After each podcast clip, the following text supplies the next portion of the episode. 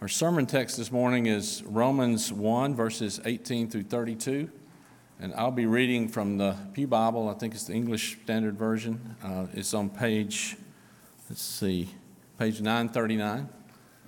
So uh, please follow along as I read. Romans 1, beginning in verse 18. For the wrath of God is revealed from heaven against all ungodliness and unrighteousness of men, who by their unrighteousness suppress the truth. For what can be known about God is plain to them, because God has shown it to them. For his invisible attributes, namely his eternal power and divine nature, have been clearly perceived ever since the creation of the world in the things that have been made, so they are without excuse. For although they knew God, they did not honor him as God or give thanks to him. But they became futile in their thinking, and their foolish hearts were darkened. Claiming to be wise, they became fools and exchanged the glory of the immortal God for images resembling, resembling mortal man and birds and animals and creeping things. Therefore, God gave them up in the lust of their hearts to impurity, to the dishonoring of their bodies among themselves because they exchanged the truth about God for a lie and worshiped and served the creature rather than the Creator, who is blessed forever. Amen. For this reason, God gave them up to dishonorable passions. For their women exchanged natural relations for those that are contrary to nature, and the men likewise gave up natural relations with women and were consumed with passion for one another, men committing shameless acts with men and receiving in themselves the due penalty for their error.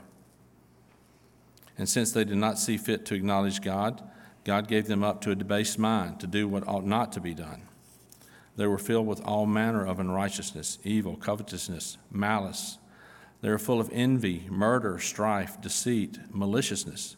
They are gossips, slanderers, haters of God, insolent, haughty, boastful, inventors of evil, disobedient to parents, foolish, faithless, heartless, ruthless though they know God's righteous decree that those who practice such things deserve to die, they not only do them, but give approval to those who practice them. It's the word of the Lord. So, Catherine Miller is a writer for BuzzFeed, and she did an article back in September entitled, uh, We Found Rage in a Hopeless Place. and she, she deems 2021 as the year of rage. And she tries to go through and catalog the various kinds of rage and anger that we've been experiencing over the last couple of years. The first one she identifies is what she calls sudden rage. For whatever reason, this has appeared most prominently in the airline industry. So apparently in 2021, there were 4,000 incidences of what they call passenger, um, passenger disruption. 4,000. Three fourths of those, 3,000 of those 4,000 were over wearing masks which I find so strange because it seems like such a calculating uh, rage to do something where, like, you knew they were going to require you to have that on, right? The second kind he, she catalogs is what she calls deep moral anger. These, this is the anger from, from really our healthcare professionals and providers when they saw yet another wave and yet another wave from the pandemic. And they would simply cry out and say, This is just not right, especially as it starts to overwhelm all their resources. Third kind she catalogs is what she calls online anger. And there's been no end to the research that people are doing on trying to figure out why it is that when we get online, we're just emboldened to be that much more cruel uh, than we would face to face with people. Maybe it's the ease of social media posts or the, the, the cloak of anonymity. Who knows? Uh, but it led NBA star Kevin Durant to say hatred actually is another form of passion and therefore a sign that you still know that you're alive. okay, whatever. Whatever the point was, what she's saying is, is that we are experiencing a season of anger and hostility that heretofore has been unknown to most of us. And what that means is, is that we're also trying to figure out what to do with it. Now, I'm not talking about the means by which you cope with your anger, you know, like a, uh, take a time out or count to 10. I'm not talking about that. I'm saying we don't know where to put our anger, how to understand our anger. Because, look, let's be honest. Sometimes when we're angry, we feel like we have a deep need to be angry. We know that there's this thing called a justified or a righteous anger, But we wonder whether what we're doing is exactly that. There was an early American preacher by the name of John Chrysostom who said, He that is angry without cause sins, but he that is not angry when there is cause also sins. And I think that's where a believing person finds themselves. We're simply searching for a place to know whether my anger is appropriate, whether it's justified. Now, how much more then do we search for answers to the roots of anger when we know that someone else is angry with us? The ante gets up. I mean, when's the last time, if ever, you found that someone uh, was mad at you? You know, you're pushing your cart through Walmart and you stop to visit with a friend. And at one point in the conversation, they say, Hey, look, are you and so and so okay? I mean, I was kind of talking to them the other day and, well, they seem pretty irritated at you. Or maybe you're in your office tomorrow morning and a coworker peeps his door, peeps his head around the door and is like, um, hey, you know, you, we've got a situation that you might want to be aware of with so and so. He's over in the boss's office right now, bending his ear about you. Now, in a room this large, my guess is your responses to this revelation would be probably as different as there are people. But some of you, I think, would be thrown into sort of this deep, restless panic, right? That would go on for days until you resolved it. Others of you, and you know who you are, kind of thrive on the drama a little bit. You sort of like a little bit of the action. But one thing is almost for sure you would not be able to resist the almost uncontrollable urge to look into the situation and figure out what's going on. Wait, what, someone said, What? What, what did you hear? We would say. Look, we're looking this entire semester at the book of Romans and trying to figure out a way to get through what has become in our culture the ordinariness of the Christian faith by returning to these foundational truths.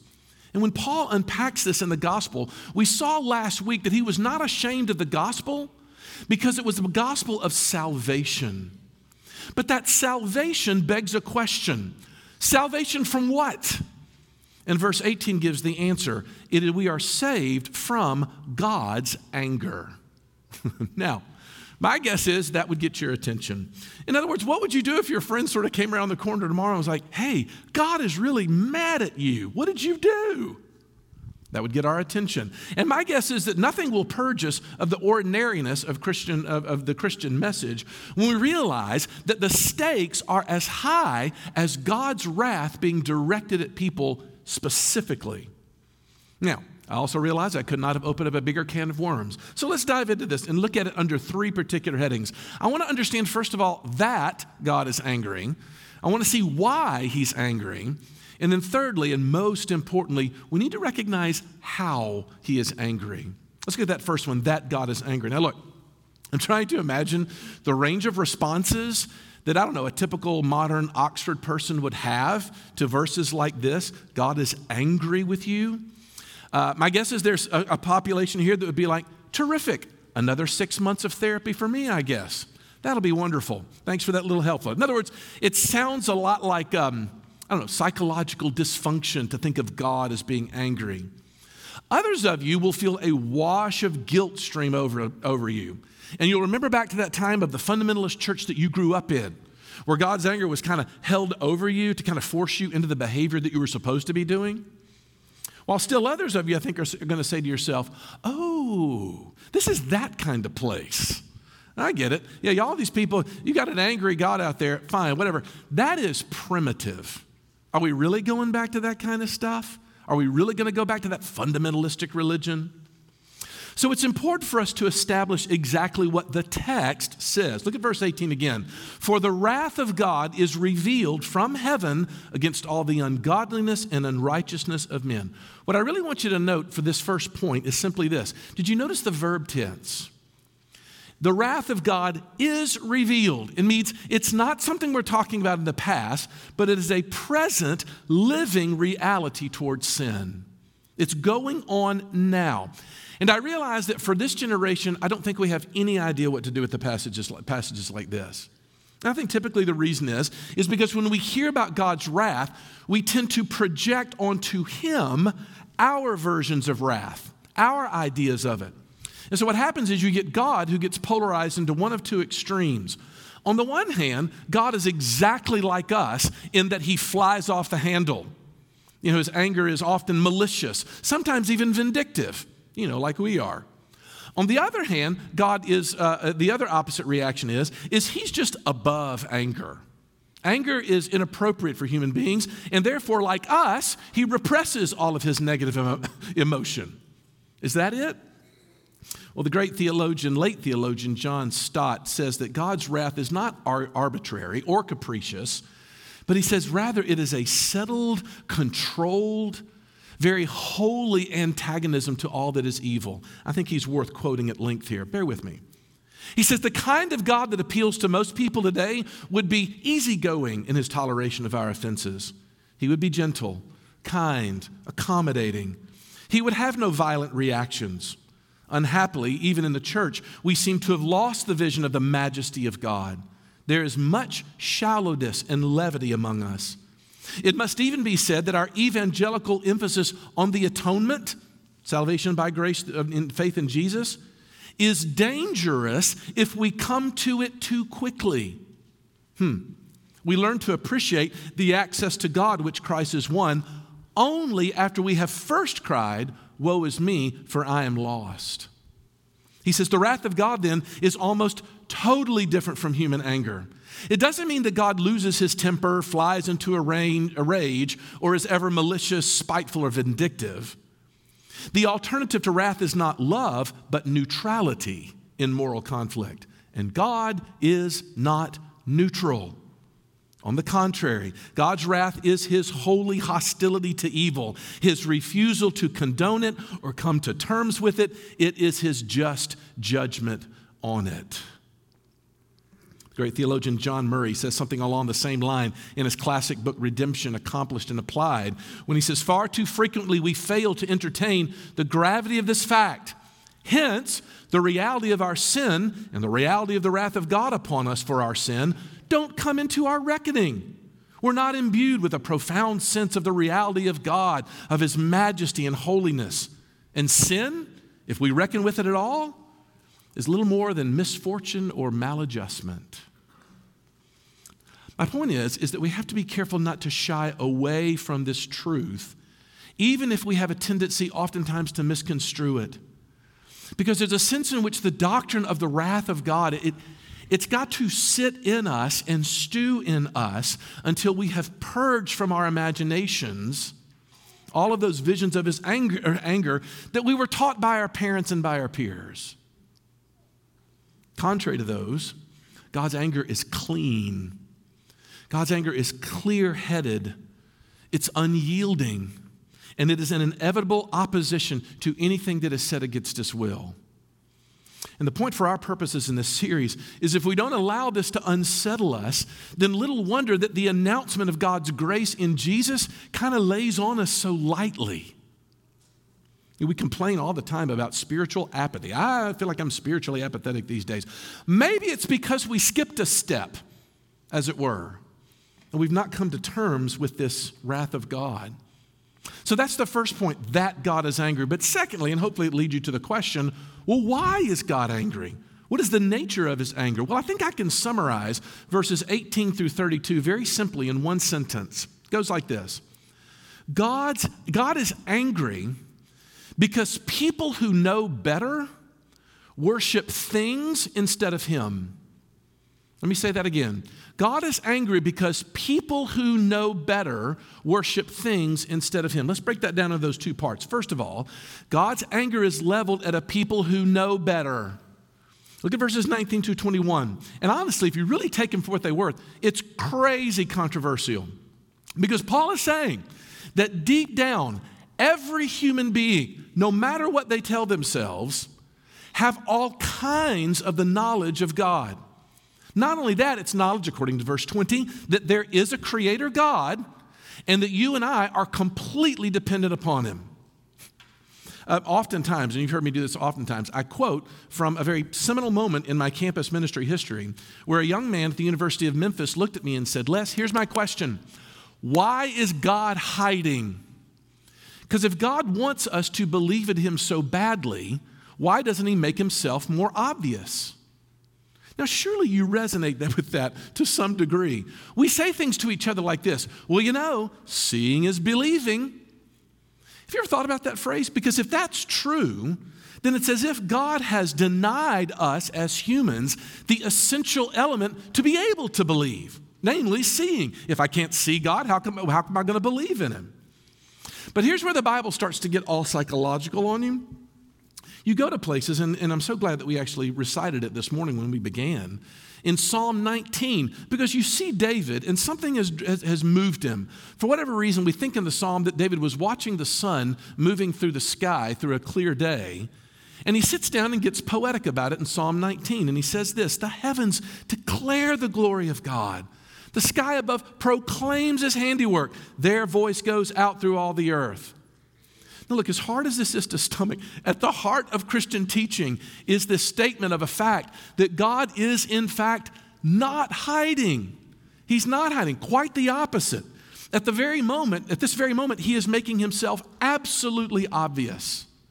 Theologians have made a really helpful distinction between what we call special revelation and what we might call natural revelation of God. Special revelation of God is that specific, very objective knowledge we get of God in the Bible, in Holy Scripture. Special revelation.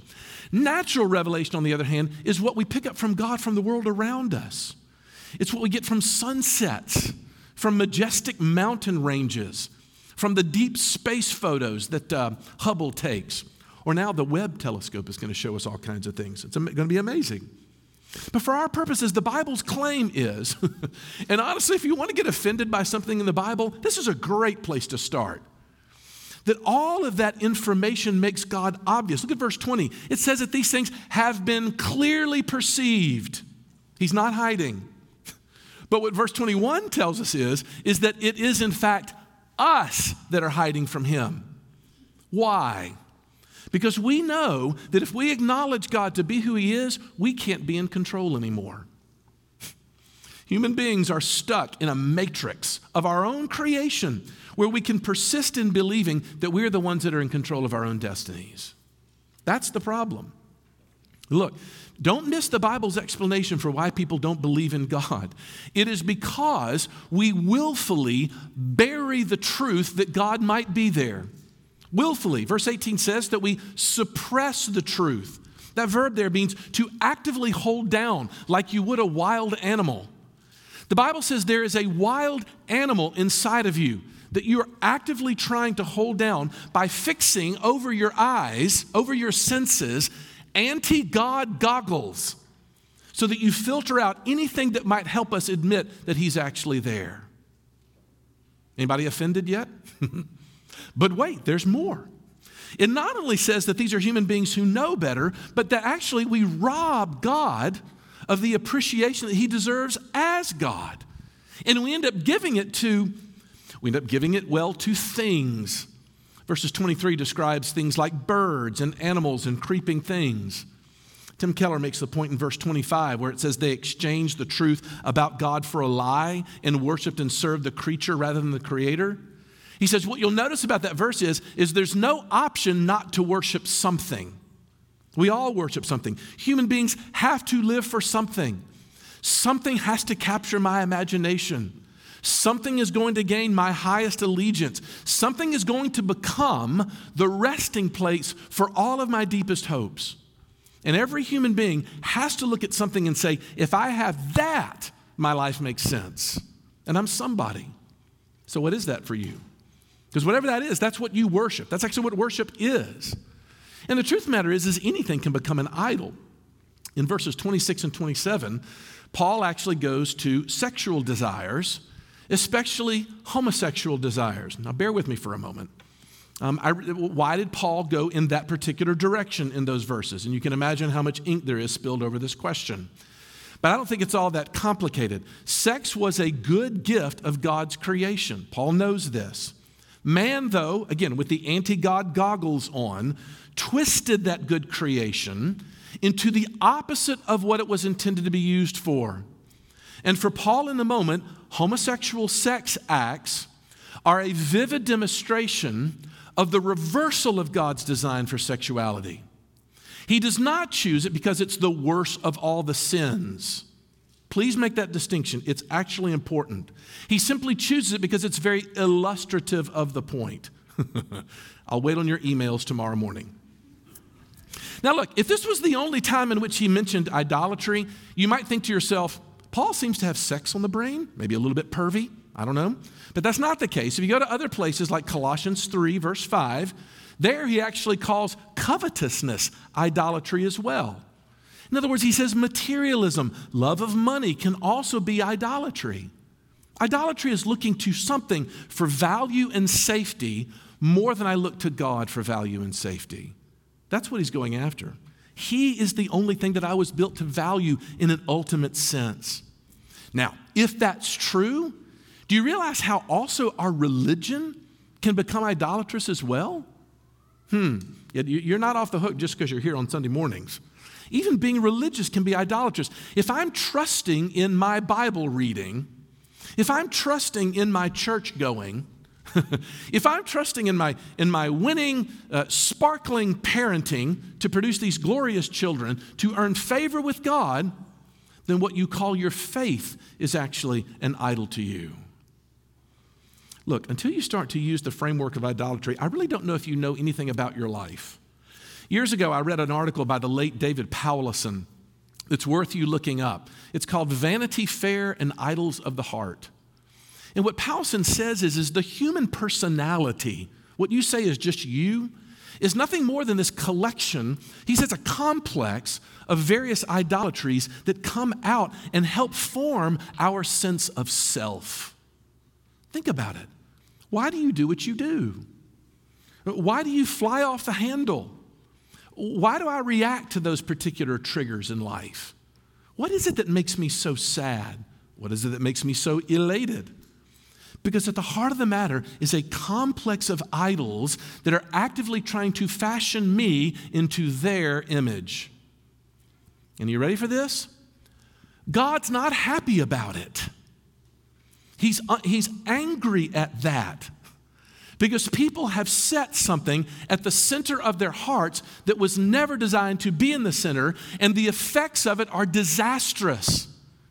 It hurts people, which makes for a nice lead into the third point, and that is the question of well, how is God angry? In other words, how do I notice it? How do I see this wrath? Look at verses 24 and 26 and 28. Because all three of those verses use a key phrase that is absolutely central to understanding the manner of God's wrath and therefore the way in which we can recognize it. Look what it says God's anger is manifest in us by, quote, giving them over. Verse 24 describes what we're given over to, and it says there the word we have translated as the word lust. And again, our mind goes immediately to sex, but that word meant much more than just sex. The word literally translated means an over desire, it means a super desire, an inordinate desire. I think what Paul is talking about is he's talking about addiction. He's talking about addiction. He's saying the peculiar nature of idolatry is that it leads you to the very thing that you did not want in the thing. In other words, we go to our idols for control over life, but in the end, it's our idols that control us. Your idols actually don't free you, they turn you into robots and slaves. You don't just experience disappointments in life, but you're consumed by them. And because you've rested so much in them, when they get threatened, I start thinking about taking my own life. Or whatever leads somebody to suicide. Here we go. That's addiction. And being controlled by our idols, this is the point, dehumanizes us. And it teaches us to dehumanize each other. We become like animals. There's a whole theology of becoming like animals in the Bible. I wish we had time to go into it. We become like animals, we consume each other. That list in verses 29 through 31 of all those things, that's nothing more than a description of relational and societal consumers that are not giving anything back, but are feeding on the world, taking for themselves. So exactly the reason why Paul in Galatians 5:15 warns his people to stop biting and devouring each other. He's not warning them against cannibalism. He's saying that your idolatry hurts people. You're hurting yourself, and the people around you are being hurt by this, and God doesn't like it because you're in His image. Like, imagine for a moment two women who have just lost their jobs at exactly the same time. The first one is deeply disappointed. She, she loses sleep, she worries mightily about what she's going to do. But as the days pass into weeks and the weeks pass into months, she finds herself getting over it. She finds herself able to cope.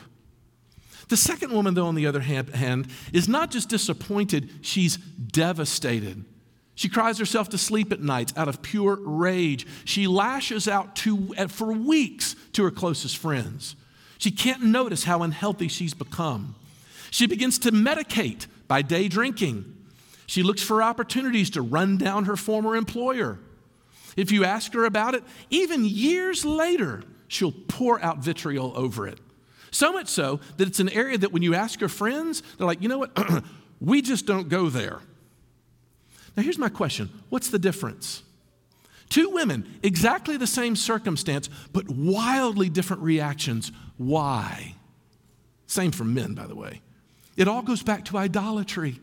The idolatry of the latter, though, is hurting her, and it's hurting the people around them. But the thing is, she can't live without it. We can't live without our idols. That's addiction. That's having been given over. Couple weeks ago, I had my, uh, my uh, music on shuffle on my phone, and uh, a song came up by one of my favorite 80s vocalists, uh, Carla Bonoff. Anybody remember Carla Bonoff? She needs to be rediscovered. She's fantastic. And the song was called Lose Again. Uh, it's completely pathetic music. If you're depressed, turn on Carla Bonoff, right? The chorus goes like this. She says, she says, nothing can free me from this ball and chain. I made up my mind that I would leave today, but you're keeping me going. I know it's insane, but I love you and then lose again. I love that. Is that you?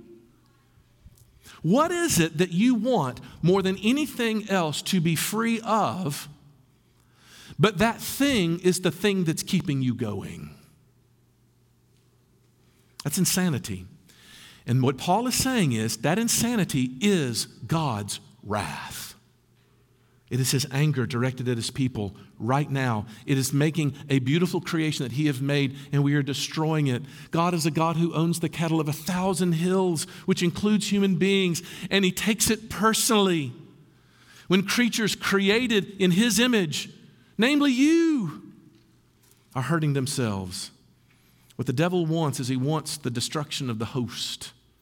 And when he comes and enters a life and brings out all the beauties of idolatry and holds it out to you, saying, This this is where life is. He makes us addicted to it. Here's my point we are not spiritually healthy until we settle in and come to grips with the fact that I'm an addict.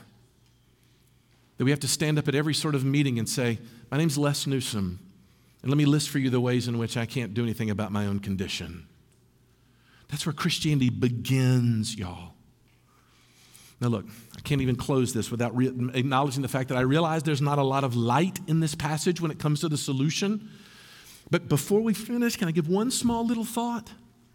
Because if we set it up this way, I hope it won't be that hard for you to conceive the means by which God is going to cure our addictive dehumanization. How is He going to do it? Because if the problem is that we have found the creature more fascinating and lovely than the creator, then the way in which he's going to break the spell in the end is he's going to show himself to be better than our idols. There's a prayer for you. Jesus, show me how, show me how lovely you are. Because for whatever reason, I can't break this in me. And it's all because I've not seen you to be better than whatever this other stuff is, and it's tyrannizing me. He says, if you'll seek first the kingdom of God and his righteousness, these other things will be added to you. but if you seek those things first, not only you're not going to get God, you won't get the things you're after either. It's a pitiful position. My point is, is that the spell is only broken when we see Jesus in all of his beauty. And I promise you, in the weeks to come, it's coming in spades. But I think for now, we need to actually repent of all the ways that we try to get him back. Some of us are going to go back to the well of guilt Oh, I know, a little more guilt. That'll help. We'll self shame. I know, we'll pour more shame on it. That'll fix it. We'll, we'll start over. We'll have more willpower this time. Maybe we'll ask Jesus into our heart again in the hopes that maybe somehow I can get him to me. None of those things can break the spell. And all I'm simply offering you is just to stay tuned because the way he's going to unpack it, I promise you, is going to shock you. But in the end, it's going to be beautiful. Maybe even beautiful enough to break this and to get us out of this stance of wrath. Interested? Let's pray. Then, Lord Jesus, we pray that you would lead us into that, that we would rally around with just that anticipation. Show us. Lord, we believe, help our unbelief. We want to see what it is that transformed these people, so many people. We need to hear again what transformed us because it's been years. We've been walking in the Christian faith, but there's still this, this Arminian withdrawal screaming at us, trying to tell us that it's still on our shoulders. Would you break us of that by giving us a fresh vision that you intend to sort of rid us of our idols and to heal our people? Would you do that? For we ask it all in Jesus' name. Amen.